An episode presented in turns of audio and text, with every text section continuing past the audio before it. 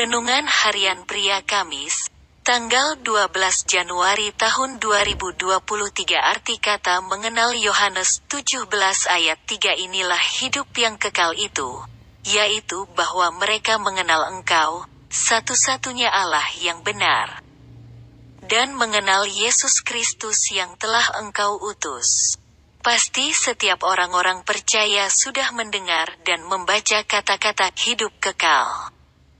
Karena hidup kekal merupakan dambaan bagi setiap orang dan merupakan janji firman Tuhan untuk setiap orang yang percaya kepadanya.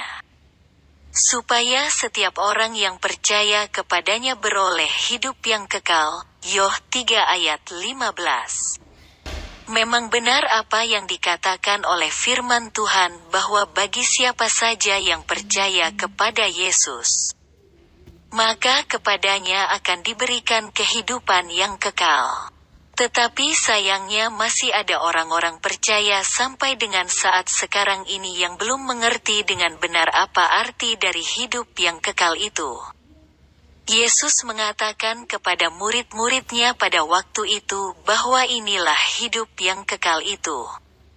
Yaitu mereka mengenal satu-satunya Allah yang benar dan mengenal Yesus yang diutusnya.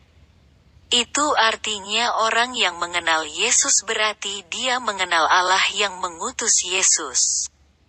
Dan kata mengenal di sini dalam bahasa alinya, ginosko, yang mempunyai arti bukan hanya sekedar tahu. Tetapi mengenal sampai mempunyai hubungan pribadi. Jadi, ginosko, Yesus berarti mengenal Yesus sampai mempunyai hubungan pribadi yang semakin intim dengannya.